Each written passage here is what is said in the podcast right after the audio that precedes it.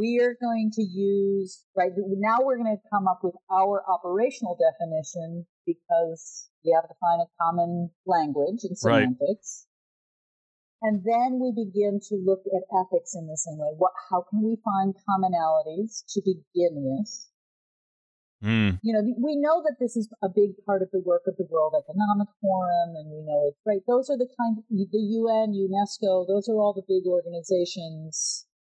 There are, there are big, huge meetings about this at places like The Hague where they're, uh, you know, they're really debating how will, how can we find commonality so that we can yeah. find some way to regulate this runaway train, which what feels like a runaway train sometimes.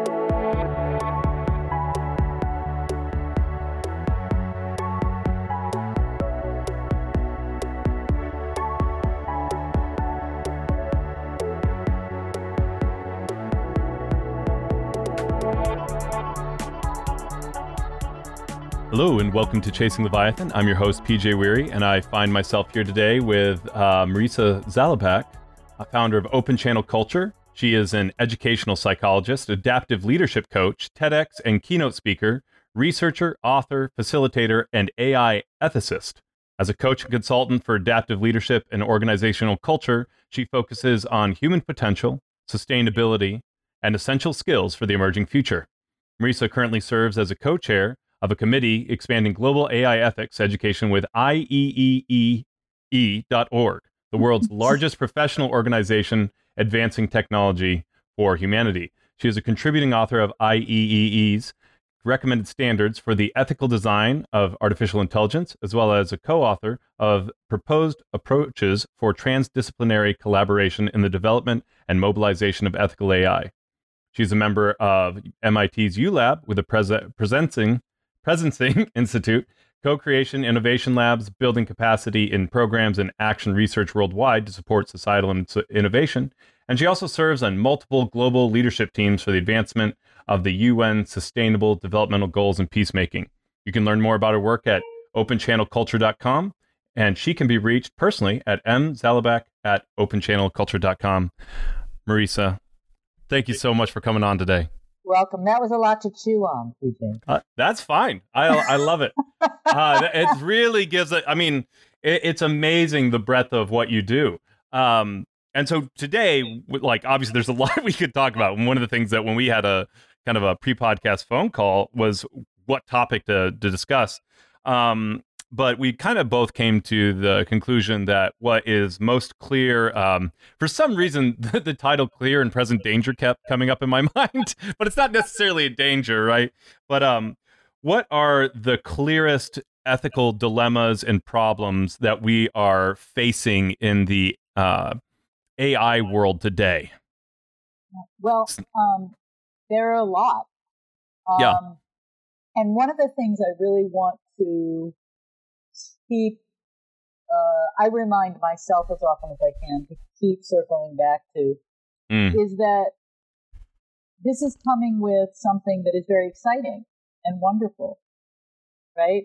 And yeah. It, when I first got involved, it's IEEE, by the way, which is just, you know, I had no clue either. that makes my life so much so easier. Much easier. That IEEE. I, I think I said four E's the first time. Right, but it's I, all good. It's all good. The thing is, I didn't know about it either because yeah. I'm not an engineer. It's an engineering organization.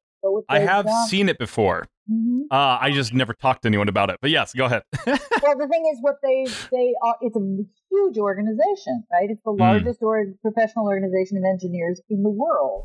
Right. The thing is that they do multiple things, and one mm. of the things that I got recruited for and became part of was uh, a committee developing recommended standards for the design of AI related to human well-being.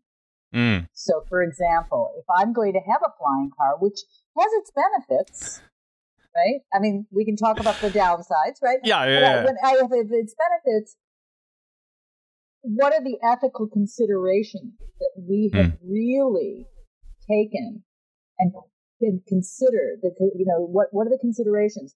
What are the what are the legal ramifications? One of the one of my favorite phrases when you I began working on this stuff was intended and unintended users. Right. Oh, users. Okay, that was not where right? I thought that was going, but yeah. Intended and unintended users. So, you know, recently we've had these situations with, I mean, I don't want to point out Tesla, Tesla but it's just an example. Recently sure. we've got an example where their self-driving uh, capabilities right. have found that they're not stop, stopping to stop line, stop signs, right, as, as, much as they need to be. Sure. Well, one would say they would need to always. So the thing is, that the intended user, who's the person driving that car, or even yeah. the passengers, yeah, you could say is an arguably an intended, sure. intended user. But the, if it's children driving in the car, they are not intended users. They they were brought into the car by someone else. Right. If the person who might be harmed by the mm. car going hmm. through a stop sign, yeah, becomes in a sense an unintended victim. Yes. Right? And then there are people who are involved in it in all kinds of other ways, in peripheral ways. So the thing is that it gets it, it can be exhaustive, and it is exhaustive to go through yes. the. There's an iterative process, a repeating process. Mm-hmm. When you are considering, when a person is considering the design of, of something, of an autonomous machine, yeah. that's really a, a more appropriate term. It's autonomous intelligent systems. Okay. AIS is, a, and it's most people don't use that term, but it really is kind of a more accurate term. I was going to ask you this. So, uh, and I'd love for you just to, if you could take a quick detour, because I, I was going to ask when we're talking about AI today, it's important to differentiate. I've done a little bit in machine learning, I do code. Mm-hmm. Um, uh, I was looking at doing machine learning and I realized I didn't have time between uh, homeschooling my kids and running a digital marketing agency. But uh, I do know a little bit of the different kinds. So we're not talking about like general intelligence. That's not something that you're focused on. No, and in right. fact, well, it, it's something we will eventually be. And because the thing is, right. even with general intelligence, we're going to talk about there is design that's being yes. that's coming into place, right? And they are once we get into general intelligence, then we really yes. are talking about autonomous systems. Right, right, yeah, yeah. So, I, for our, our users, uh, general and or users, wow, I'm already lapsing into code speak. No, uh, for our listeners, uh, general intelligence is that idea of what most people think of when they think of AI, which is the talking robot that passes the Turing test and can do all the human things, right? What we're talking about, yes, exactly. uh, uh, one of the more disturbing uh, iterations, right? But the um, yes, uh, you know, iRobot, all those kind of considerations. Whereas honestly, AI is present in our lives right now at that machine learning level, at this autonomous, you know, uh, level. Um, so I just wanted to clarify that so people knew what we are talking about. Yes, phones, uh, Netflix. Like, I mean, every time you get a recommendation, there's not some person sitting behind a screen somewhere. That's that's AI. So uh, and think about how often we get recommendations now. So uh, yeah, just to give people a little bit of that scope. Uh, and I and I think that um, I think the the film Social Dilemma did an extraordinarily good job mm. of really revealing uh, that what has happened right? By yeah. people's engagement, by our engagement with artificial and artif- with autonomous in, intelligence systems. Yes. Right? Facebook, yeah. Instagram. Yeah. By our engagement, we are engaging with it. So people go, I don't have anything to do with AI. And you're like, well, yeah, you do. and right. So are you using your GPS? Yeah, you do. Right. So the thing is, it's the degrees to which. And when mm. one of the reasons I find myself in a particularly good position, I don't know if good is the word, mm. but an important position to, for myself in this is that I was somebody who did not was not I was not somebody who did machine learning or mm. coding or any of those things. I was somebody who AI was like, really? Yeah, yeah, yeah, yeah, yeah. And so, and it's relatively new for me. I right. I ended up being in the right place at the right time and asking the right questions. Yeah, and tell us a little bit about that. You told the story to me, but I think Yeah. it's it's good for our, our listeners to understand it, and uh, we'll we'll move from there. But I, I think that Yeah. story is uh, very helpful. Well, I ended up going to a conference on AI for social good, and there are tons. There are some amazing things. There's a, there are AI programs, AIS programs that redu- reduce human trafficking, that clean the Mm. oceans. There's something called the Crisis Hotline, which has uh, which is in, posted in every most schools across the country, and in fact in the U.S. and in fact has saved at this point I mean, when I first got introduced, they had saved something like 36,000 lives. That was several Wow. years ago already. So they are using AIS as a triage system for young Right. people who are in distress. Mm. And it is a brilliant, it's a combination of, it's a beautiful marriage of the AIS system assisting um, human beings Mm. who will get these people, right? Somebody who's texting in crisis. But if we're Right. receiving hundreds and thousands of those a day, which we are, Yes. we Yes. can't staff that. It's not Right. with qualified enough staff. So what we do, right? So what they have done, not we, but what they have done is they have a system that triages. It's like these are the flags, and they know the flags hmm. in tone of a text, Wow. in, in Okay. word, letters used, and their accuracy is pretty high. And what Yeah. happens is they that system, that initial system, flags who needs Mhm. to be sent to the next level, and that's Right. going to be another system, and then eventually, very quickly, it goes to human a panel of human beings who are reading these Yes. And eventually responding to them and eventually asking the person, do you want help?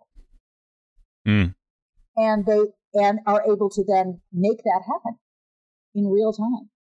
So it, to me, that's kind of one of the best demonstrations of AIS that I know, right? Yes. Um, and I yeah, I mean, I to me that's like, and when I, I and I'm watching this stuff and I'm seeing it, and I, I was watching AIS systems. This one that's amazing about sure.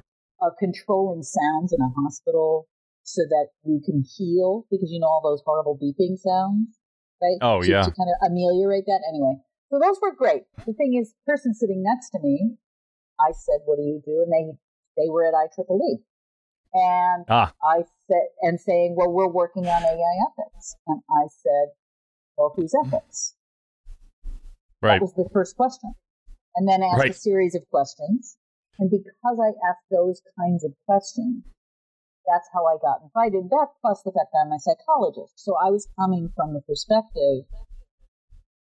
I'm also an educational psychologist. So not just from, Right. and it's not to a little bit, you know, it's not to make that any smaller.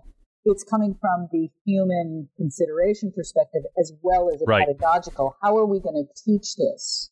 Or how are Yes. we going to communicate this? So Yes. that's how I got involved. But because I was not somebody who had a previous love affair with AI, Yes. I had a lot of, I was able to provide questions that Yeah. were very valuable in the process. Right. Um, Yeah. I thought of Yeah, AI it- as being like Dr. No. Right. Right. For anybody who's old enough to know what that is, it's like, you know, it's kind of like, that was, you know, it was like the evil villain who's running the big machine. So, Yeah, yeah. Uh, kind of. I mean, I think a lot of people think of Skynet, right? Like that's Mhm. the initial. Yes. Even as you're talking about uh, uh, an AIS handling uh, a crisis hotline, I know some people would have that immediate reaction. You know, I have like, shouldn't they? You know, if someone's in trouble, shouldn't they immediately deal with a human? But if they're texting, one, they're not going to necessarily be able to tell the difference. And what people don't realize is like, well, don't they miss some people?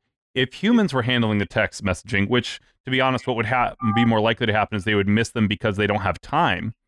But then the other side of it is that humans would miss flagging the correct ones too, right? Whereas you can continually get better with the AI and then pass on the problematic ones. Because this is the truth is that when dealing with any kind of open phone number like that, you're going to have you're going to have crank calls, right? Mm-hmm. You're going to have kids who are just like, "Hey, what's up?" you know, and it's mm-hmm. like you know has a small conversation with them and then maybe figure something out and so i, I think uh, just providing that kind of context um, that a lot of times when we talk about the error with you know so for instance with, with tesla the stop sign thing's a big deal and they're going to of course fix that but the, the truth is i can't tell you how much worse drivers have gotten in the last 10 years i think everyone mm-hmm. knows right i can't tell i mean if i drive 40 minutes i guarantee you i will see at least two people with their head down looking at their phone just driving on the highway and, and you know, like the, yeah, well, it's an interesting thing. I'm sorry to interrupt, but it's an interesting. No, thing. no, no.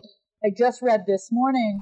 I want to say, it was the Post or Times. Um, they have now there's studies coming out, you know, because there's many psychological studies of the effects of COVID, right, uh, and, mm. the, the pandemic, but that um, the cycle that there has been a societal effect in that uh, accidents, vehicle accidents, have risen exponentially.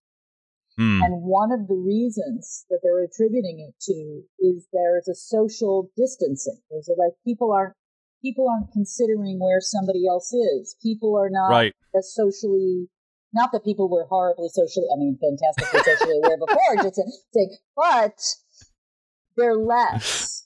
Yeah. And that yeah. is there's a detachment, a societal yeah. detachment and that, that that they are attributing because they're, they're they've been looking at the reasons, right? Like what was happening in that accident, and they're finding that that is one of the that's a, a consequence, which in mm. fact might be a place that AIS could help.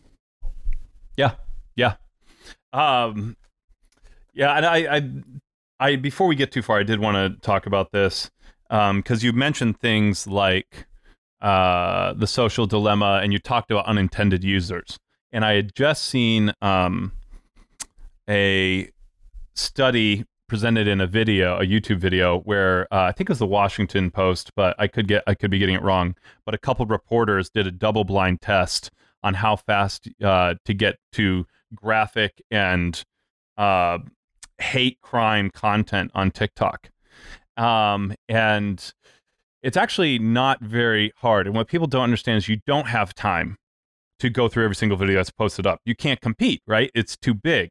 So they rely on users reporting and on some basic AI uh, filters that it's very difficult. Like, like even people mess up humor. Like to expect an AI to understand humor is like not going to work. Um, and it was within a hundred videos, which it sounds like a lot, but on TikTok that's one to two hours. You could get to um, brutal anti-Semitism, uh, graphically violent videos, and Nazi symbolism. Well, there's if also right. I mean, the thing is, there is there's that because it becomes it can become a vehicle for hate. It can yeah. become a vehicle for anything that's toxic because yes, you know, people who are determined to do that yes are going to use any means that they can, right? And that to yes. me is a it's it's a faster vehicle right? Right. Well, and sorry, uh, that's actually not. This is what I wanted to ask about because uh, I have experienced this. I have experienced a few things with popping up, and I'm like, oh no. And what people don't realize is, is how much the algorithm on TikTok drives it. That's the the AI part of it, and how if you watch something because it's interesting, the algorithm thinks you want to watch more of that in a more extreme way. And so when you talk about unintended users, so I apologize for the length of this question, no, I guess, but it's just like when you talk about unintended users, I think about like my my oldest would look at something and be like, "Oh," but my youngest, anything aggressive on TV, he immediately gravitates to. He's 4. Like, mm-hmm. I mean, if if he's watching um I, I don't even know where he comes up with some of this this stuff. You know, like he's he's watching like uh like Doc McStuffins and like someone pushes somebody and his instinct is not to watch them the whole thing with like we don't push, you know, he's like oh, I push people. You know, like his he's mm-hmm. geared towards aggressiveness. And I know that when we're talking about kids, which TikTok is in a lot of ways marketed at children, that curiosity got like, I mean, as an adult, we know not to watch graphically violent stuff because what it does to us. or we should know, but like we we assume responsibility for that. But as an unintended users, um, how do you handle uh, kind of that curiosity from unintended users? Well, I think that this is where it, the the whole purpose of the education committee that we're that we're working on now. Mm-hmm. I mean, we're first we're working we're focusing on engineers because what most people yeah. don't realize, I didn't realize. I thought, of course, engineers got AI ethics in school. They do not get AI ethics in school. So no. they will more and more because that's now yes. coming into the zeitgeist. So they will. Right. It, it, it hasn't. So the thing is, that's first. The yes. second thing for the committee is really looking at the non engineers who are not training in schools. Yeah, right. You've got a making 14, it part of boot got, camps. Right. You got a well, you not forget boot camps. You got a kid in the middle of the Sahara yeah. who figured out how to get on, who has now just developed three apps. So yeah. What, now, how That's how we, I learned to code. There we go. I didn't so take a book. Yeah. Right, so how are we learning? Right? How are we reaching those mm. burgeoning engineers, self-educated engineers? I mean, that's Steve Jobs. Right. I mean, Steve Jobs didn't. Right. And then, right. although he had access before that, but there are many unformally educated, right, engineers. Yes. Then we reach business people who are producing it and hmm. mobilizing it right who are saying oh my it people deal with that who are not and then or, right. my, or my legal team who are not right and then we begin to go to daily users who are adults and then k through hmm 12 I it's a scaffold. This is, you know, we're, we yeah. have to start with the the people who we know are are wanting to design it in schools. The thing mm. about where you were, I'm going to just circle back to sure. the, the users or unintended users. You know, there was another thing that just recently, there's been several cases because now that's mm. we're going to see more of them in the metaverse. Right. Yeah. Right. Oh. So the metaverse, what happened recently, uh, there were two cases. One of which was there was a, a woman who was who was a beta tester for a game, and yeah. in the game, somebody sexually was sexually abusive to her in the game. And while mm. she was watching the game, she was in, or in the game in her goggles. She was in the game with her husband and her brother-in-law, who were actually even watching this, witnessing this happen until they realized what was going on, and everybody just got off. And the yeah. response, this was, I think, from Facebook. I'm almost positive. I, I would mm. have to double check that again, I don't want to be liable, you know, I don't want to be litigious. but the uh, was the response from the producer of the game. Yeah. Was well, you know, she didn't check off all those safeties she was supposed to check off. She was the beta tester. She didn't check off all those safeties. So it's blaming the victim in this, right? Right, blaming the target. And I, I, I yes. try to stay away from uh, victim talk, but she, they go toward the target, right? Sure the thing is, we also then just this, I think it was this week, mm. uh, there was a case where they taught, there was, it's, it's an adult game, a very much adult content game. Got it. Whatever that, whatever it is. And somebody went, how old are you? Three people showed up and they went, how old are you? And it was three kids who were, one was six, one was five, and one was somewhere in that same age. And right. they went, and it was a, thank goodness, it was a responsible person who said, What are you yeah. doing in here? Because they reported right. it. But they were, What are you doing in here? And they said, Where did you get? They went, I, my, I got my, I got my mom's goggles. because oh, you know, the smart five year old, the smart six year old yes. is going to do that. Oh, yeah. Oh, I, my son, um, learned the combination to the iPad without asking me. I think he was like sneakily watching me, and he bought, he rented a couple videos on Amazon Prime. So now we have to watch Lego Batman at some point. Like there, there, are lots of consequences, right? And and there, yeah. they, these are both very serious consequences, and then there are lighter consequences. Mm. But some of them feel like lighter consequences, and are not so much. For example, mm to me, this is a it is a big deal. Um, we have very small children ordering an adult woman's voice around. Alexa, get me that. Right. Alexa, pick up my clothes. Alexa, open the door. Mm. Alexa, Siri. It's all women's voices. It's all adult women's voices. That's the default, right? Yeah. So, right, and we don't think about that. The thing is, when we go, well, what can we do about that? Well, we can. We are the consumer. Yeah. We are the consumer. And as a business person, any business people listening, as a business person, I guarantee that there are several things in your business Mm. that you may use that you haven't thought about those things. Right. And and it's not to say it's not saying blame because who knew, right? Like I didn't know. How did I know? Like uh, I haven't thought about that, right? Most people go, I Right. haven't even thought about that. Yep. So it's not about blame. It's the idea of it's like bias, right? We all are we all Mhm. are biased. But once we learn about our bias, we go, oh well, now I have a choice. I can either continue on that bias with that operating from that bias, or I can decide I'm going to do something else. And that's where we people really people have gotten complacent. There's a, a Mm. term there's a term in uh, called um, what is it? It's the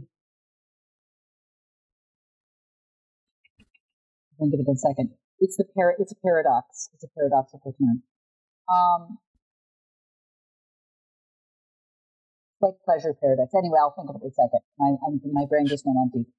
The, Go ahead and explain the no, concept. Maybe I can help right, you. So the idea is the idea is that we push a button, Mm. even though we know it's not good. People, after watching Social Dilemma, after watching other things, go, "I know I shouldn't Right. just press accept, or I know I Right. shouldn't do that," but we do it because it's easy.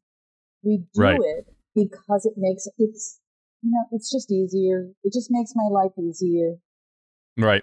right? And so there is a lot of that, and we have gotten to be a very complacent world in a lot of hmm. ways. And hmm. then what happens is people get angry after, saying, "Well, so and so Right. taking advantage." And it's kind of like, "Well, we all do have a responsibility here, Yes. and whether we have exercised it or not, whether or not we don't, and many of us don't perceive that we have a that we have any power." Right. When we have so much more power than we realize. Yeah. We do, and this is where you know when we when we talk about uh, even introducing this into K through twelve. If we can Hmm. give some, if we can give a kid a batch of Legos and say build a building, we Mm. can say to that kid, think about who's going to live in that building. You know, if, think about like the Sims games Right. or any of those. You know, the part of the instructions is not think about the consequences to the people that are, right, Like, and that could be Yeah. because if we if we really began it earlier on, we might. It's not a guarantee because there are people who are like, yeah, yeah, yeah, human nature is going to do what human nature does. The thing, and that's true. That's true to a certain degree. Also, though, we do. We, if anybody has ever met a child who has learned about recycling, they know, right? That Hmm. child, children who learn about recycling become the like recycling police. Right. Right. right? They come in- Yeah. Yeah. Oh, they get so excited about it. Yeah. And so if we can begin to learn how are we how are we operating? What responsibility are we taking for the things that we use every day, that we do, that we buy? And especially for people, one of the reasons I love because, because I'm an, a, a leadership coach, Mm. you know, businesses, it's like you are you are contributing. Right. So, however it is you're contributing. So, maybe you're already doing it and it's great. And what more can you do? And Yeah. knowing that around the, oh, just around the corner, there is going to be an exponential jump in what we mm. use. Right. Right.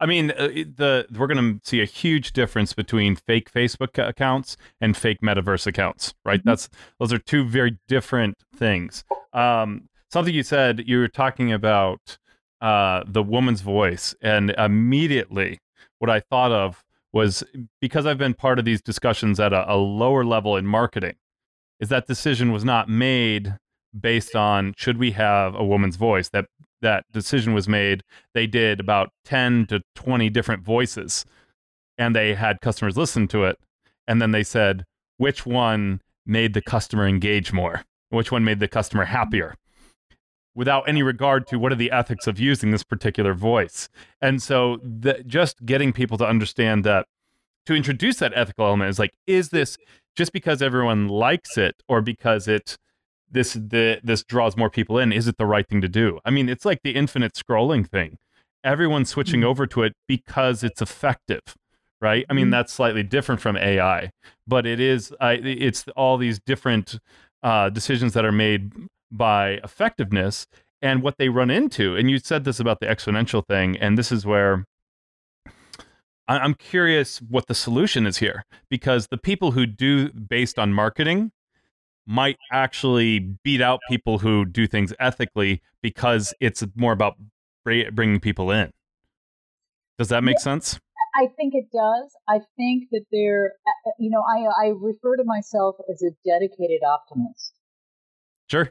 Um, I really am. I, philosophically, uh, yeah. I'm I'm I'm a dedicated optimist, and I'm not. I I'm not fond of the. I'm I'm also not fond of like uh, of the um of the positive toxicity world of positivity where we're all it's all rosy. Yeah, yeah, yeah. Like, yeah. No, I mean, uh, to me, that is actually it requires denial, right? That sure. that requires a certain level of denial. I understand that if I dumped in the middle of the ocean during a tsunami, it's probably not so good. yeah, if, fair point. Right, but if Mm. I and I'm going to look for if I can find because I'm going to believe that I'm going to find a piece of wood that I can hold on to, and mm-hmm. that I'm going to get to that shore somehow, or I'm going to get to some place where I can be safe because. That, to me, that's dedicated optimism. It's like right, you got to try your best. Yeah, you know, yeah, I know yeah. I'm in the quicksand. I know I'm in the quicksand, and yeah. right, what am I going to do? So I believe very much there is a place where it will meet. It okay. Can, I yeah. believe it, it's not will, can.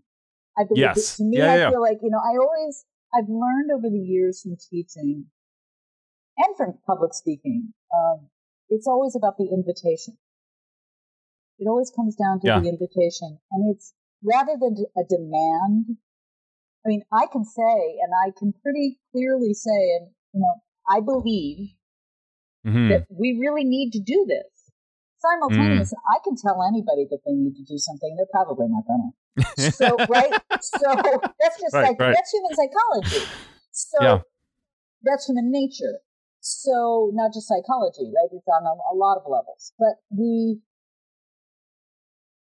idea that we people really can mm. be invited to their be- their best selves Yes. Yeah. And I also believe that there are probably there's more best self than worst self in the world. I know it doesn't feel like that mm. a lot of times. But yeah. if I believed otherwise, I don't know if I'd get up in the morning. So right? right, right, right. And I, I, I love this answer, by the way. Yeah. Right. And I, I, think it's it's key. Yeah, and I have a daughter, right? I, my daughter's 22 years old. She's got her whole life in front of her, and I and and her friends and all the children I've mm. and all the, mm. I don't even want to call them children, but they are all the young people I've I've taught over the years. You know, I mean, I've been right. I, you know I've been I've, I've had a career for four decades, so it's like a lot of them are are fully adults. But the. I want them mm. to flourish. I want them to live a life and do those things. So I, to, to me, my time is better spent not in mm. denial, but in saying, right. okay, where are the cracks? Yeah. how can we heal? How can we look for what the cracks are telling us? Right. Use what's, what's under stress. Right. What's under, and what do we need to get rid of? There are some things we need to just get rid of, right? That's like sometimes the foundation sure. is rotten. So mm. you get rid of the foundation. And sometimes the cracks are just things that tell us what needs to get filled in, right? So Right. I you know, and I mean I can be meta- very metaphoric with this, but it's I really believe that human beings can do this. And in fact hmm. it's mm. it's the way of the future. You know, mm. this is what you know in at uh, in the Presencing Institute, the MIT's Presencing Institute. Otto Scharmer, they talk a lot about the emergence, right? The emerging hmm. future. Mm. We're in the emerging future. It's not like the future's over there. Mm. We're in it right now. Yeah. Okay. And so what what will we do with this emerging future? I mean, I, I often think about um, my mother and my father. Uh, my my mother was born in 1918. My father was born in 1909. Mm. And at 95 years old, watching my mother sit there with an iPad in her hand, going, looking at me like, you gotta be kidding me. It's crazy. no, it really you know, is. She, you know, re- yeah. In her lifetime, yeah, they went from taking a battery out of a car and putting it into the radio in the house so that you could listen to a radio and taking it back out of the radio to put it into the car. That happened in one person's lifetime. Right, right. Star Trek is happening. You know, she was she was on the iPad having a FaceTime conversation with my daughter. Right. And I'm looking right. at her and she's looking at me like, What are you and she thought right. it was great. Yeah. She thought it was great. And she was also sitting there going, and that's going to happen again. I'm going to use, I use the word exponential a lot because I think we're just yeah. going to keep having these huge right. leaps. You know, the time yes. it took to go from radio to having, or uh, having a phone in the neighborhood to having a phone in your house. Right? To having a phone in your hand. To having a phone in your hand. Yeah. So, like all of those things, each one of these things is going to keep jumping. Yeah. And which means that we we will will need to. We will. I mean, I, again, I, I, I really try to stay away from the need, but it's like I invite people. It's like consider. Right. Mm. We need a little. We we can be that flexible. We can be. We may not feel like it, but we can be that flexible. And I think the education is part of what to me, for at least for me, and I think this is I, I invite people to consider what I've learned from my own life. I think that's all we can do, right? Is by learning, I did not, not I didn't knew nothing about AI, but by learning about it and really mm. learning, because I went into the deep dive, I went into the deep end of the pool. But by really learning yeah. about it, I had a completely different experience. Yeah. Yeah. You know, yeah. I, hmm. I'm sorry. Um, yeah, yeah. No, no, no. Um, first off, you know, and I, I didn't mean to cut you off in the middle of that. Fantastic. Thank you so much. Such an optimistic answer and and I appreciate that. And my my original question wasn't meant to be negative. It was just like it's an obvious crack, right? It's like one of those things that we're like mm-hmm. looking at like how how do we deal with this? Yeah. Um Yeah, I didn't view it as the, uh, negative uh, in any way actually. Yeah, yeah. It, oh, okay, good. I, view, like, I, but being, I love I that optimism. It, I viewed it as being that is our primal human human response. That's my primal human response, right? When I yes. first went, it was like when I first got invited, and it was like, eh, right? yeah. Well, I mean, you just have to ask, like, okay, this is definitely a problem we have to fix because you do get a competitive advan- advantage. You know, um, uh, I think of uh, the psalmist saying, why do the wicked prosper? You know, it's like, why do the mm-hmm. people who are not caring about what the consequences are advancing? Um, and that's mm-hmm. not always the case. You know, we, we have examples of people who are making clear, um, but we have to make that concerted effort. And I think a lot of this, um, that that discussion of acceleration, that discussion of how it's going to be exponentially more. I mean, I, I think about I remember getting a Facebook account when you had to have a .edu uh, email address, right? And that was 15 years ago. And now Facebook is a dominant force in many people's lives. I'd say the majority of people's lives, you know, and uh, it's such um, and that is that is an AI thing, right? It's the the algorithm is makes a big difference in people's lives. Little tweaks. Uh, Google very similar. What people search and what comes up, and they make um, they make real decisions and ethical decisions. Uh, and I think that's where, if I could ask you, you know, to go in this direction, you had that initial question that in many ways led to you getting this position. Whose ethics? How do we find that ethic? Um, and how do we find an ethic that works uh, for the common good, but also establishes common ground? So it's not just like someone's ethic that, hey, it does work for everybody, but it's one that everyone agrees works for everybody, which are isn't always the same thing. No, and I thank you for that because and thanks for redirecting us there because that's really a huge part of the work of the committee is because it's an international committee. Yeah. Right. So we've got people in Israel, people in Dubai, people in Africa, people in Japan, people, we've got people all over the world who are in this committee. Considering just that, because we're not only, when we begin to consider ethics, we have to consider governance. We have to consider regulations. Whose regulations? Because if we're talking about human rights, even, what does human right. rights mean in Russia? What does human rights mean here? What does human rights mean in China? What does human rights mean in South America, depending on which place in South America? Yeah. right? What does human rights mean in Africa, depending on which place in Africa? So, right? I mean, even in even in America, you yes. have uh, yes. it's a it's a yeah. volatile ethics, subject. Yes. So, yeah when we're this, you know, as you know, as a philosopher, discussing ethics is always right. it's just, it's a movable feast. It's, it's, the easy. It's the easiest type of discussion. Always, yeah. No one yeah, ever gets a, heated. no, yeah, right. It's a movable feast. So the thing is, what a big part of what for one of the one of the tenets that we're using because you know you have to use through lines, right? Uh, hmm. One of the through lines, or I call it a through line, um, is sustainable development, which we're really, which was not initially a, an original part of uh, the committee, but now is more and more because it becomes evident that if you're beginning to discuss human rights, right, if you're going to talk about like the SDGs, the Sustainable Development Goals for the UN, mm-hmm. right, human rights are part of that. And so you would hope so, yes. right. And equity and equitable behavior and those things should be part of ethics. One would hope. yes. Right, right. Not assume, but hope. And then yes. we begin, you know, to me, it almost becomes a, um, you know, it, one of the challenges is not getting lost in the swamp so much of debating which one mm. Right.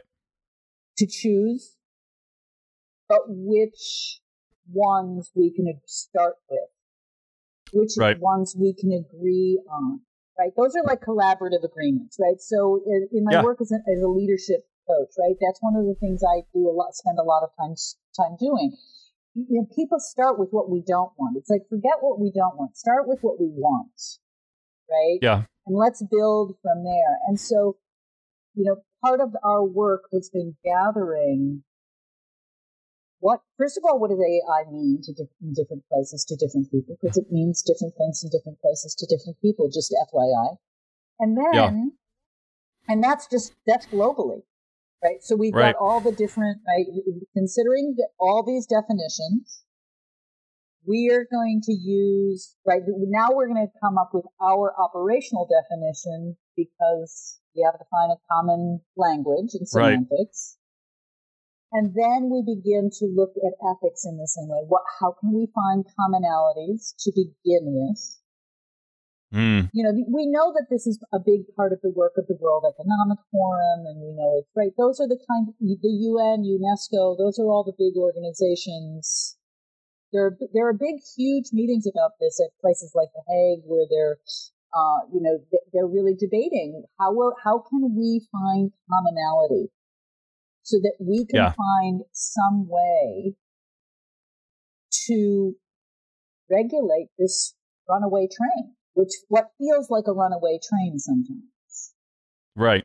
So the it it constantly goes back to whose ethics. Okay, we said this at this meeting. All right, and anybody else have right? And then somebody else is going to come in, and we go. All right, well, we're going to consider that. Everybody's going to consider that. We're going to see what we can come up with that is as common a goal, right?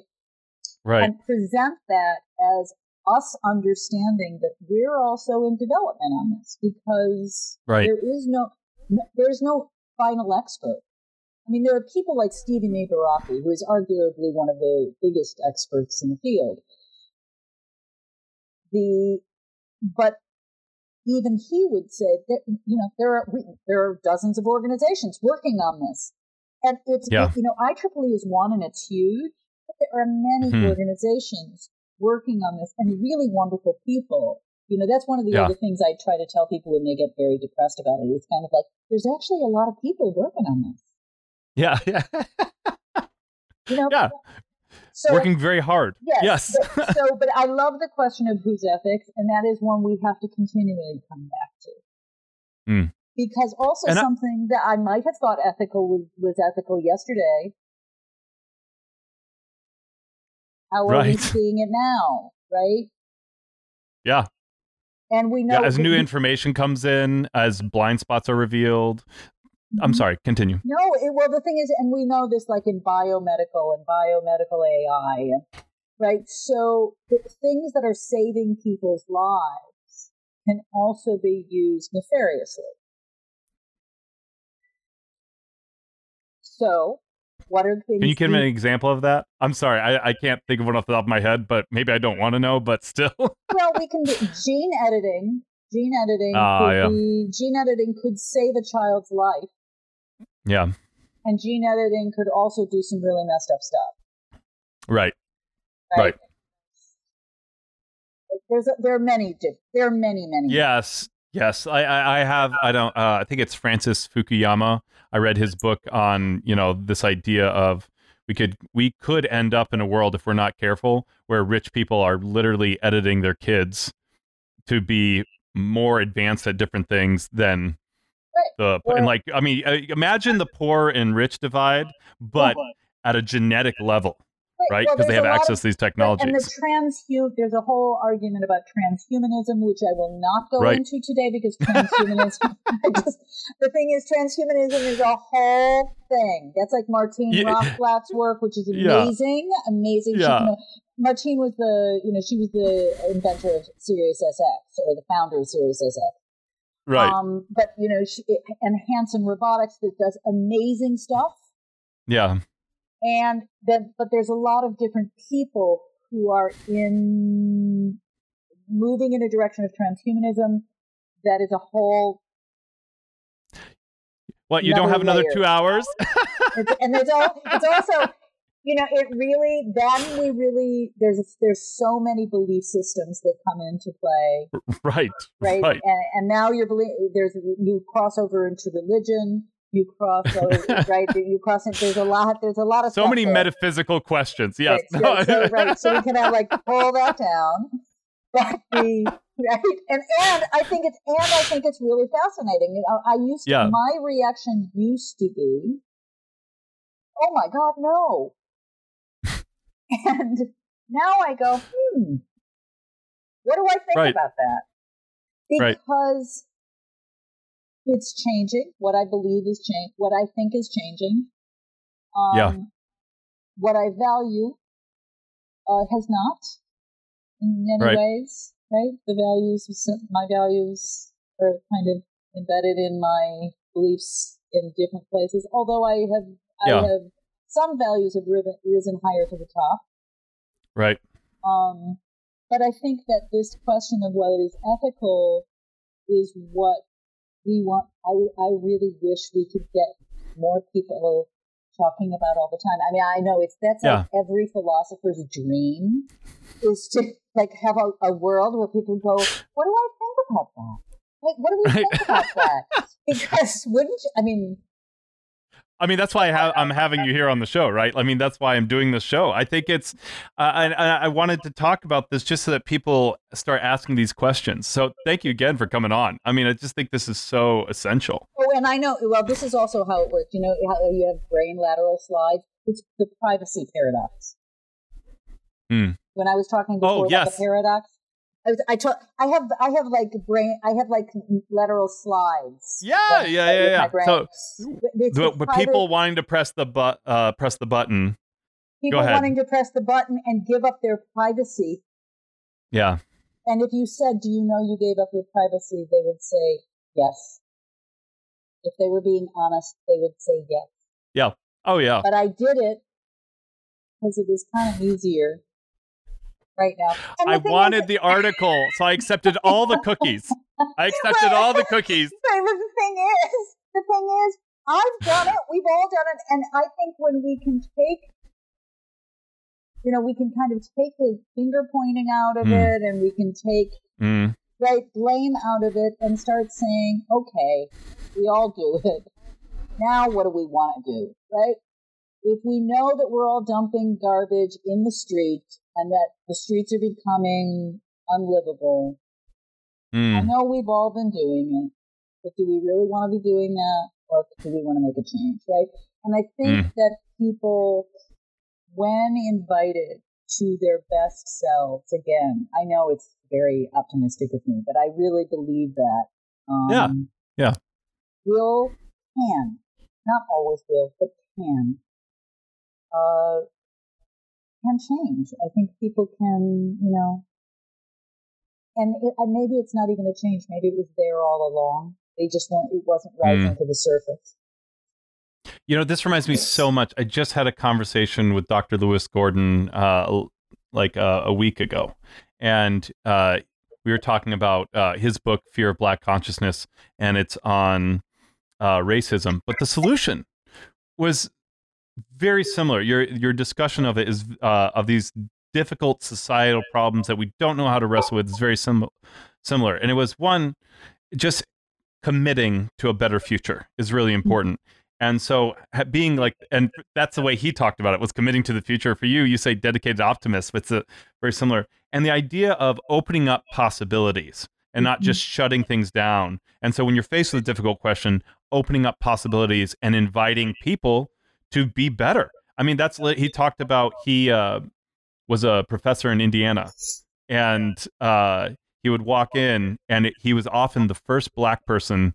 Uh, this is that many of the students had seen, and some students would immediately walk out, but some students would stay, and they would talk to him, and they'd say, "Wow, I never, I've never talked to a black person before. I thought it was supposed to go like this, but it's going like this."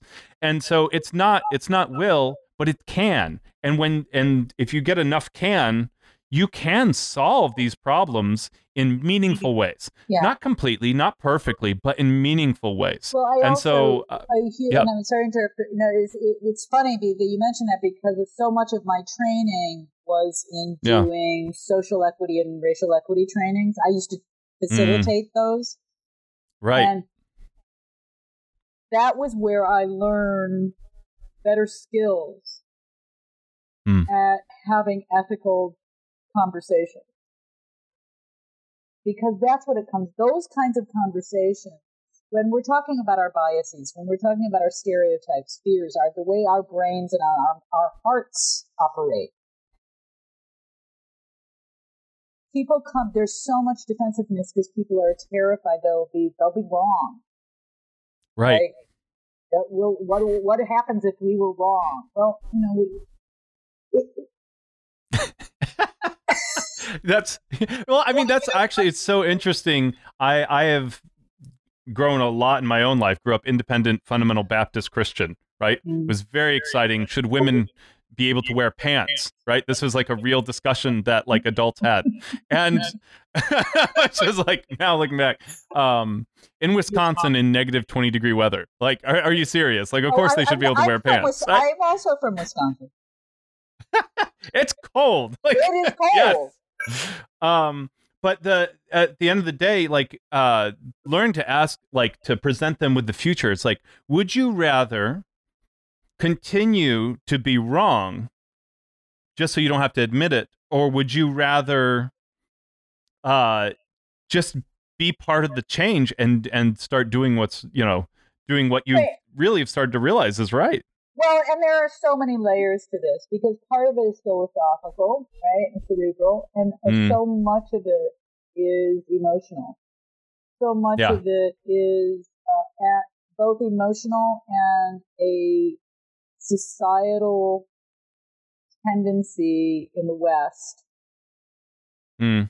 toward uh, a kind of um, a punitive, uh, you know, it, it, it is a very, it's that very kind of like, I'm going to, it's very mea culpa, right? I'm going to beat myself for having be- been a part of something that was awful. It's like we've all participated in something that's awful.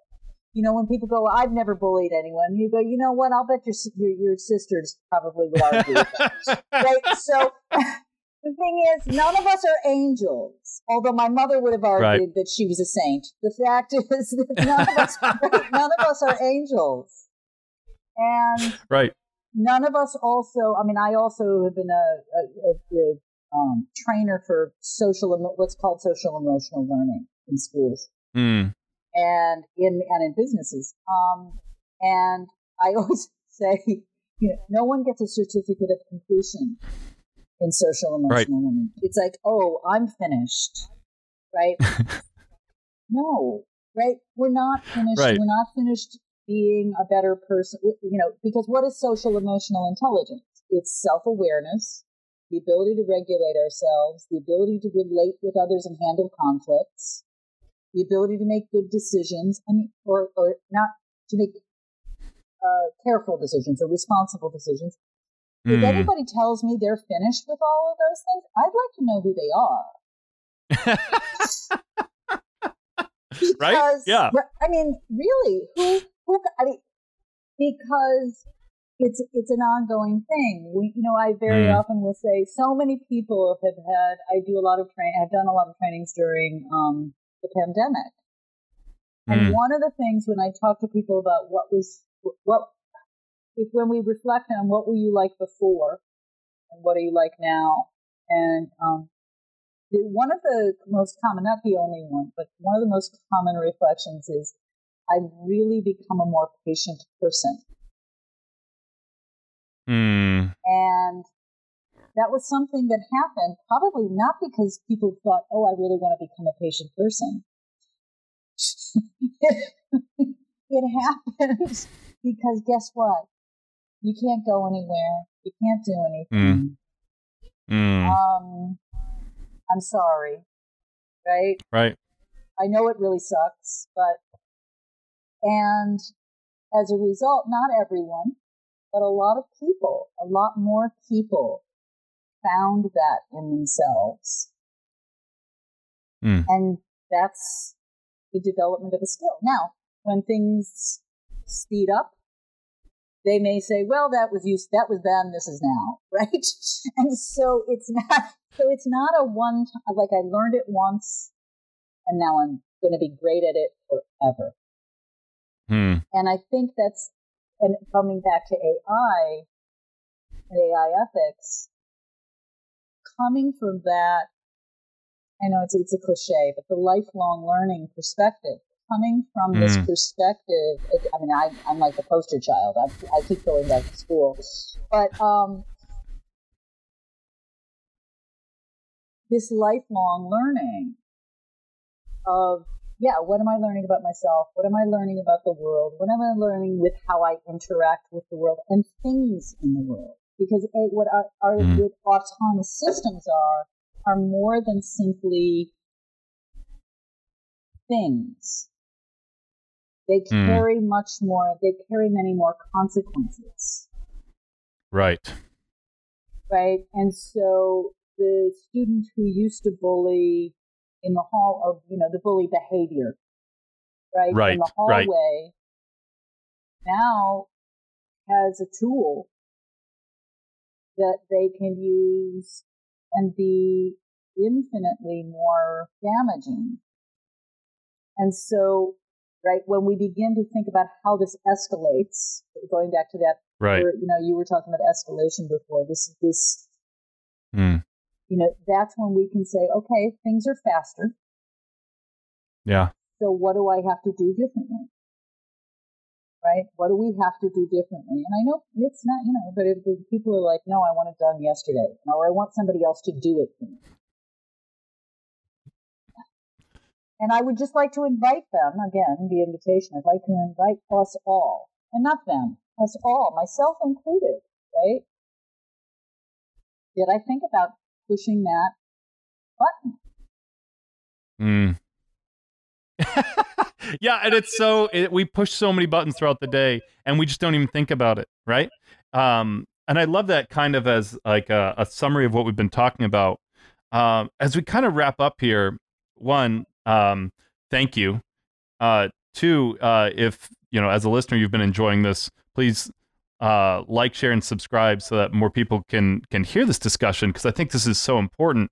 Uh, as we close out here, uh, besides your own work, which obviously I think would be a good place to start with some of this, um, what would you recommend? Is there a, a book, uh, a lecture, a video, a movie that you'd say um, is a great place for people to learn more about AI ethics? Yeah, absolutely. There are many courses online right now. Coursera has a hmm. couple mm. of them, a number of the other, many, there are many, many, and burgeoning. There are a lot of them. I would say look on LinkedIn. Okay. Then if it's business people, look on, even, even if it's not business people, but look on LinkedIn, look, uh, you know, under AI ethics, Google AI ethics and classes, or, right, right? Because, and then, they, seems like a conflict of interest, but. well, it is. It is. The is, we no, no, it's it okay. I just. it could be, but it's also yeah. it's really no, no, it's really, okay. No, it's really, really important that we begin to do this. And there are many. Mm. There is a whole list right. of books, which actually, what I will do rather than cite them all right now, because there's yeah, yeah, yeah. I, I, I, I tend to do that, um, which is only interesting to me. So what I will do is I will give you that. If you want, you could put into the notes for the show. Uh, absolutely. I will put that list. Right, because those there's a, a long list of books that are really beginning mm. and new reports that are coming out, more importantly, mm. reports that are coming out that are really beginning to bring this idea to the front because even in small businesses, even if you have two yeah. employees, three employees, right? It's really an important thing. And it's certainly important for us to think about in our families. Oh, yes, absolutely. As you're talking about, you know, uh, whether we have the decision to make the default voice, we do have the decision to change it, right? I think that most of the, you know, just to go with a small example or, like that, to, to right, think about even, it. Right. Or even to say, did you ask Siri nicely? Yeah. Yeah. Yeah. Yeah. yeah. So there's there's right there's so many options because yeah. right? Am i speaking to sarah sarah am i speaking to siri sarcastically? Am i speaking to siri in a bossy voice? Am i speaking to sarah, siri? I mean i one of my favorite things i think ever was mm-hmm. years ago when siri first started and i i i, yell, I yelled about something and she went i don't appreciate that. And made me laugh so hard. I loved it. I loved it. Yeah. But I think, and I, I, I don't know if they have removed that even now mm. from those. But I think yeah. really important. Or if you're using those, did you check your mm. privacy mm. settings? Right? What are your privacy settings on? Right? Because, you know, really. Yeah. You know. So anyway, those are the those are things that we can do I don't want people to get, I mean, I really, I, I worry about people getting paranoid. Mm. Like to step away from paranoia with it. We'll all do the best that we can do, right? We're all doing the right. best we can do. But, you know, a little increase in consciousness goes a long way. It's very true. Thank you so much. Appreciate it. I really, it's such a pleasure, PJ. Thank you so much.